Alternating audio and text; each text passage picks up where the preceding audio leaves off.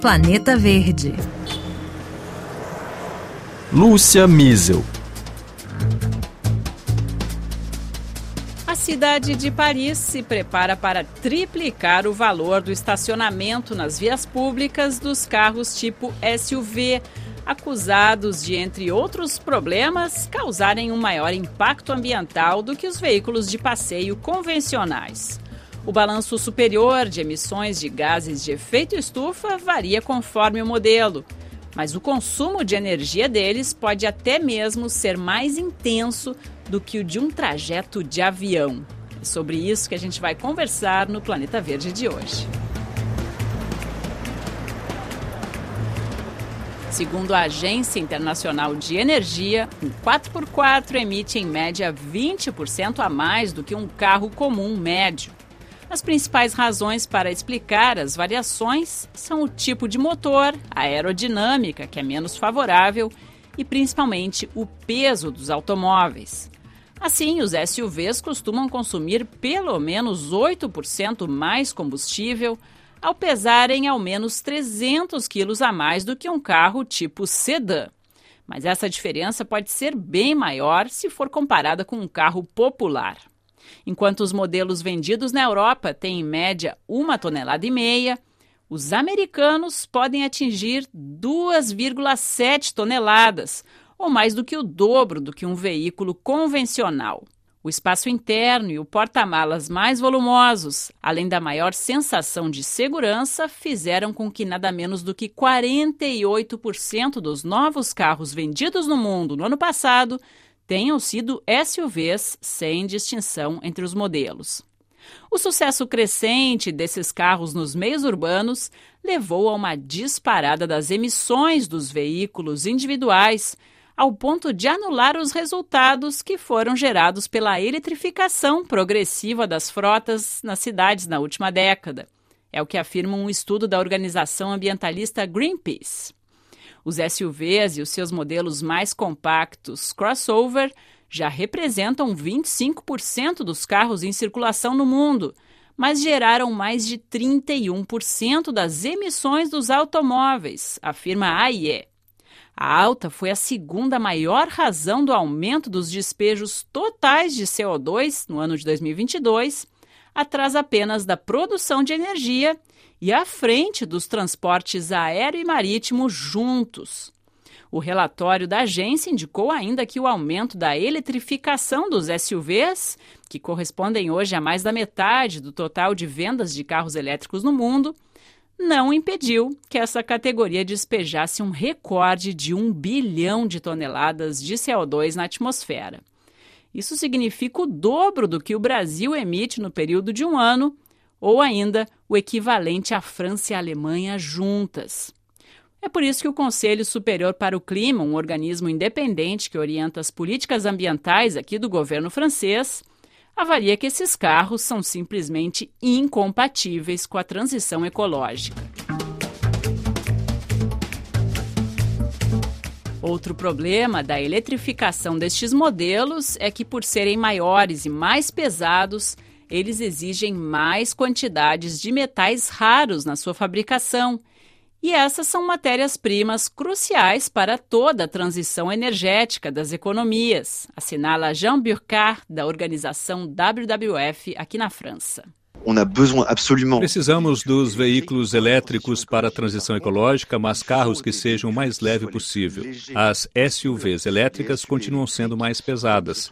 Logo, precisam de mais metais raros, como o lítio, o cobalto, o níquel ou o cobre. Essa forte demanda pode provocar ruptura de matérias-primas para outras necessidades. Para frear esse fenômeno, entidades como a Possible, do Reino Unido, defendem que o peso passe a ser um critério na hora de taxar a venda dos veículos. Aqui na França, os carros com mais de uma tonelada e 600 a combustível térmico já estão sujeitos a essa medida. Isso corresponde a 9% dos novos registros de veículos, conforme cálculos publicados pelo jornal Les Echos. Além da França, Noruega e Irlanda também adotam medidas semelhantes. E quem conversa com a gente hoje aqui no Planeta Verde é o pesquisador brasileiro Márcio de Almeida D'Agosto, especialista brasileiro em engenharia do trânsito, professor da UFRJ, além de fundador e presidente do Instituto Brasileiro de Transporte Sustentável. O Márcio também foi um dos autores líderes do capítulo sobre esse assunto no quinto relatório do IPCC, o painel intergovernamental de mudanças climáticas da ONU. Então seja muito bem-vindo aqui ao nosso podcast da RFI, professor. Muito obrigado, Lúcia. É um prazer enorme aí poder colaborar com vocês né, nesse assunto, nesse tema que é extremamente relevante. É, eu tenho visto a evolução dessa questão que nós vamos discutir hoje aqui e a gente precisa, de fato, sensibilizar a sociedade, as pessoas, quanto a essa questão. Prazer enorme estar aqui com vocês. Prazer é nosso, professor. Muito obrigada. Essa discussão, né, como você, como o senhor mencionou, sobre o papel das SUVs no nosso trânsito das grandes cidades, é uma discussão acalorada, até porque existe uma variedade também grande de modelos, né, que vão aí de 8 a 80 em termos de peso. E o peso é fundamental para a gente saber o quanto esses veículos vão emitir mais ou menos gases de efeito estufa, mais do que um carro normal, pelo menos, né? Então eu gostaria de começar pelo começo, professor. As SUVs são sempre mais poluentes que os carros mais compactos convencionais?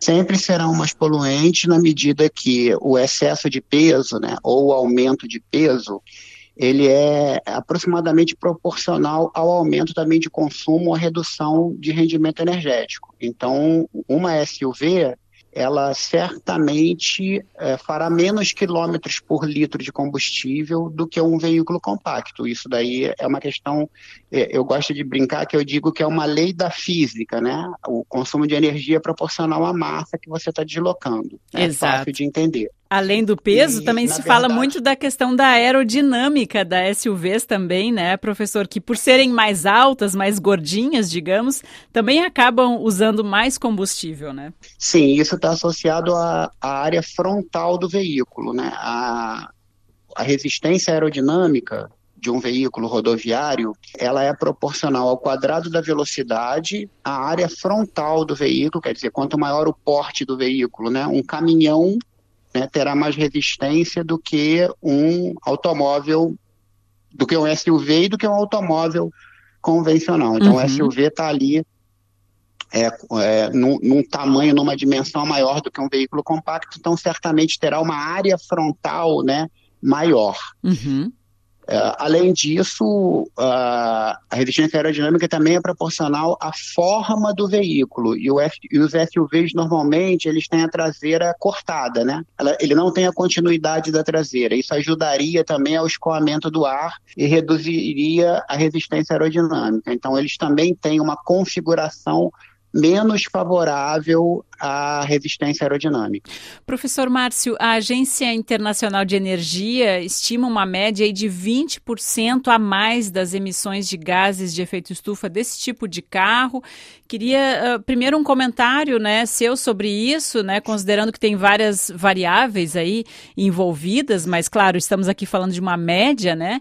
E também se no caso do Brasil, se existe muitas SUVs que rodam a etanol, por exemplo, e nesse caso, se isso atenuaria o impacto dessas emissões? Bom, mais 20% de consumo energético do que um veículo compacto, é, eu acho até que a Agência de Energia está sendo é, relativamente é, moderada aí na sua avaliação. Né? Uhum. Né? Eu acho até que um SUV eu não fiz essa conta, é, eu, vou, eu vou apresentar para você uma outra conta que talvez seja mais ilustrativa. A nossa estimativa estaria aí mais ou menos no dobro do consumo, quer dizer, na verdade um SUV estaria 50% acima né, dos veículos convencionais compactos. É muito. Pensando que você está levando normalmente uma pessoa só ali dentro, né? Se você Exato. olhar no tráfego, você vai ver que você tem uma pessoa só andando ali dentro. Eu acho que essa é uma questão bastante sensível quando você está pensando na evolução da frota de uma região, né, seja de um estado, do um município ou de uma nação. Então a gente precisa ter muita atenção a isso.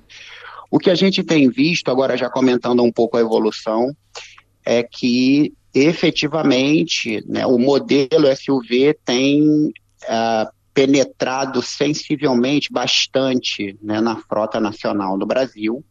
A maior parte deles não flex, né? Então, na verdade, você está falando de um veículo que é, não necessariamente vai poder utilizar etanol. Além disso, se puder usar etanol, não necessariamente o proprietário do veículo ou o usuário do veículo vai colocar etanol, porque ah. ainda tem uma escolha a ser feita, né? se efetivamente o uso do etanol ele vai uh, dar resultados em termos de custo, né? Porque veja bem, você está falando de um veículo que consome mais do que um veículo compacto, então uh, o etanol ele tem uma relação aí de 0,7, né? Aquela conta que se faz. Ah, se o preço do etanol for menor do que 70% do preço da gasolina, então eu eu deveria colocar etanol, poderia colocar etanol é, e seria satisfatório para mim o rendimento desse veículo. Uhum. Porém, por ser um veículo pesado, por ser um veículo que consome mais, eu tenho que colocar, abastecer mais vezes. Então, isso às vezes também é um complicador para o usuário do veículo e ele a, acaba optando por utilizar gasolina, derivado de petróleo. Uhum, né? Então, na verdade, eu tenho aqui um comparativo que é o seguinte, isso poucas pessoas sabem, né? Se nós considerarmos o perfil dos SUVs vendidos no Brasil em 2022, e isso não mudou para 2023 e provavelmente não vai mudar para 2024, eu estou falando que, em média, os SUVs eles têm um consumo de 1,3 megajoule de energia por passageiro quilômetro. Por que, que eu estou fazendo esse, essa comparação? Porque uma viagem de avião né, doméstico no Brasil, ela em média consome 0,9 megajoule por passageiro quilômetro. Então, Nossa. Então, estou dizendo para você que uma viagem de SUV consome mais energia do que uma viagem de avião. Como é que pode isso, professor? Explica para gente. Você já falou, isso é possível porque você está trabalhando com um veículo pesado e com uma pessoa dentro dele. Uhum. Né? Quer dizer, se a gente for pensar no, no, pior transporte que uma pessoa pode fazer, seria esse, então. Eu, quando ministro as aulas de transporte e meio ambiente aqui na Universidade Federal do Rio de Janeiro, eu brinco com os alunos que eu digo que nós fazemos viagens aéreas urbanas. Então, todo dia as pessoas estão pegando seus SUVs e estão fazendo viagens de avião dentro da cidade, porque uhum. você está consumindo mais energia do que uma viagem doméstica de avião. Se você pegar um avião para São Paulo, né, você vai estar tá aí, em média, consumindo 0,9 megajoule por passageiro quilômetro. Se você fizer uma viagem de SUV aqui no Rio de Janeiro, onde eu moro, da Barra da Tijuca para o centro da cidade, você está fazendo 1,3. Então você está fazendo quase um terço a mais de consumo de energia. É, é uma loucura. Eu acho que as pessoas não têm talvez essa noção, né, eh, professor? Porque se a gente pensa, por exemplo, na escala de uma cidade, né, claramente, como o senhor diz, uma pessoa por SUV não é muito racional, né? Todo mundo não deveria ter uma, uma SUV. Talvez esse tipo de a circulação desse tipo de veículo deveria ser alvo de algum tipo de limitação? Com certeza. Na verdade, eu acho que tem um ônus aí, né? Que tem que ser, de uma certa forma, apropriado ao usuário desse tipo de veículo. Então, ele, o usuário desse tipo de veículo fez uma opção por utilizar esse tipo de veículo, então ele deveria, de alguma forma, é, ser onerado por isso. É claro que essa medida é uma medida politicamente antipática, né? Você sabe que toda medida que é, o poder público adota no sentido de restringir fluxo de automóvel, por exemplo, né? Ou cobrar de alguma forma, você acaba impactando negativamente né, o, o poder público naquela região. Porém, isso é extremamente importante que se faça. Você pensa só, isso que eu acabei de falar para você. As pessoas não têm essa noção. Professor, no Brasil essas caminhonetes já se popularizaram há, há, muito tempo, né? Já faz décadas aí, bem mais tempo do que aqui na Europa, em que esse fenômeno é mais recente. E nos Estados Unidos também a gente vê esses, esses tipos de caminhonetes, inclusive muito maiores das que a gente vê aqui na Europa e eu acho que no Brasil também, né? É, no Brasil, esse fenômeno foi muito associado à segurança, né? Os motoristas com medo de assalto se sentiam né, um pouco mais elevados e aí mais seguros. Mas também tem a questão do status social né, da, da elite, assim, que costuma consumir esse tipo de veículo. Existe essa reflexão, embora ela seja embrionária, enfim, embora ela esteja progredindo ou não, existe a reflexão uh, sobre o impacto ambiental desses carros? Já estamos começando a falar sobre isso no Brasil?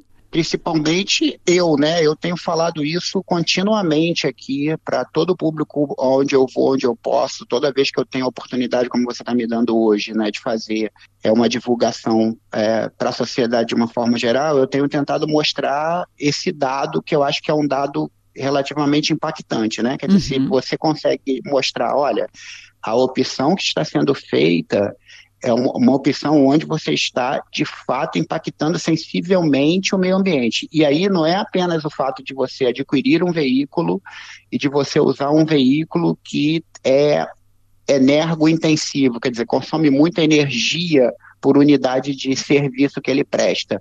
Mas você também está consumindo muito mais material para produzi-lo, não é verdade? Uhum. E depois você provavelmente vai ter muito mais trabalho, se é que você vai conseguir, para reintroduzir é, esse veículo no sistema produtivo, na circularidade econômica, como nós queremos quando nós estamos falando de sustentabilidade uma outra imagem muito ilustrativa né, que eu tenho aqui, que compara, por exemplo, 25 anos de diferença entre um notebook, 40 anos de diferença entre um telefone celular e 40 anos de diferença entre um automóvel.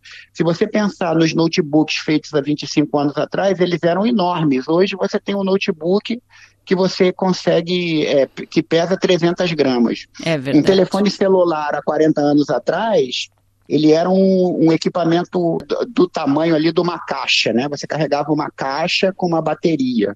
Hoje você coloca o celular no bolso. Um automóvel de 40 anos atrás, por maior que fosse, ele é um terço do tamanho do SUV. Gente. É, quer dizer, nós migramos no caso dos automóveis, no sentido contrário da evolução tecnológica né, dos aparelhos que nós usamos hoje, os uhum. notebooks, os celulares.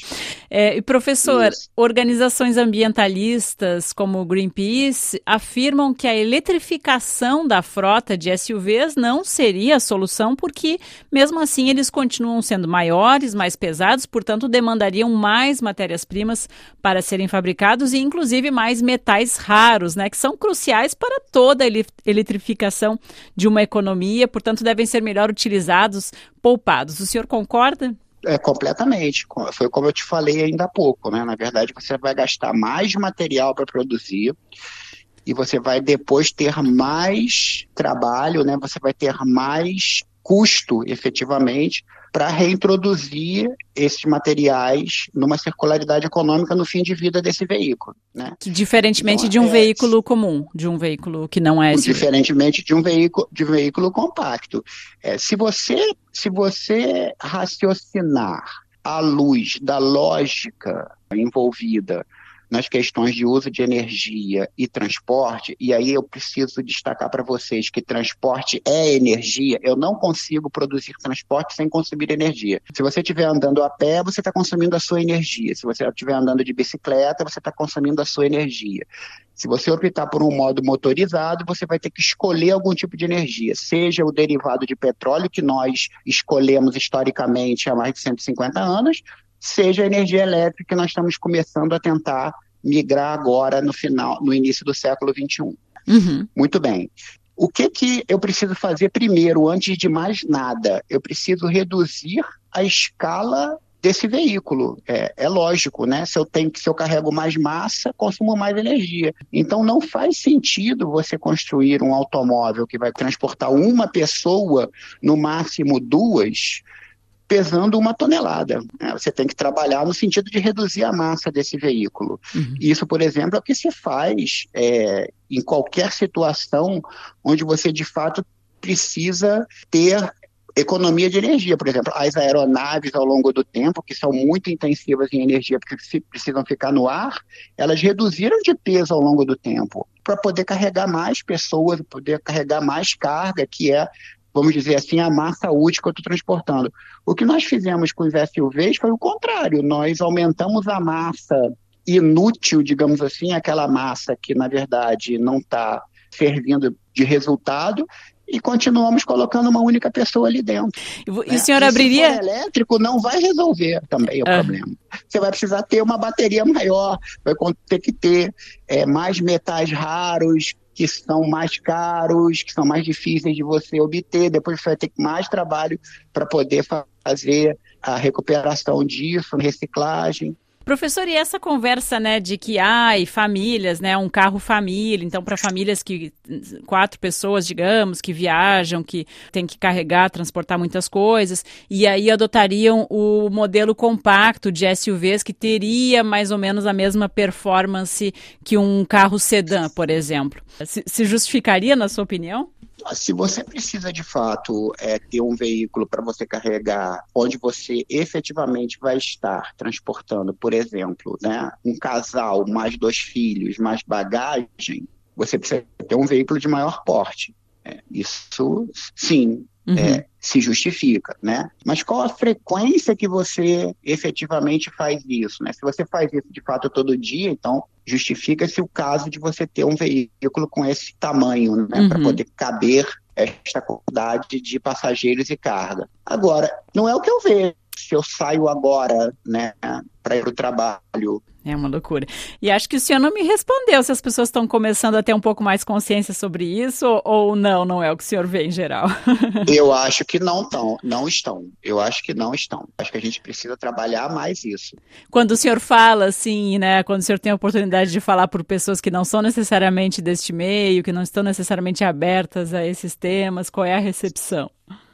A recepção é essa que você também teve. Nossa, nunca imaginei que fosse assim. Uhum. Então eu falo, reflita sobre isso. Agora, você também tocou num ponto-chave, né? É a questão do status, né? A questão da pessoa se sentir, de uma certa forma, poderosa e diferenciada por estar num veículo né, com um porte maior. Né? Uhum.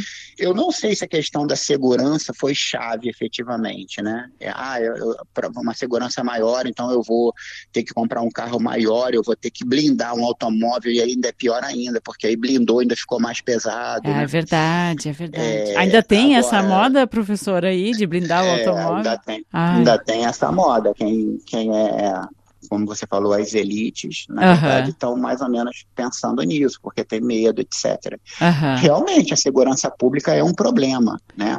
Tá certo. Muito obrigada. Então, Márcio de Almeida Dagosto, especialista brasileiro em engenharia dos transportes, professor da UFRJ e também um dos autores líderes do capítulo sobre transportes do quinto relatório do IPCC, o painel intergovernamental de mudanças climáticas. Obrigada por participar, professor. Muito obrigado, Lúcia. Eu fico à disposição aí de você e dos ouvintes. Excelente. Obrigada, professor. O Planeta Verde também fica por aqui. A gente vai ao ar toda quinta quinta-feira aqui na Rádio França Internacional. Até a próxima. A gente teve produção técnica de Valérie Royer. O Planeta Verde vai ao ar toda quinta-feira aqui na Rádio França Internacional em português do Brasil e, claro, nas principais plataformas de streaming. Até a próxima.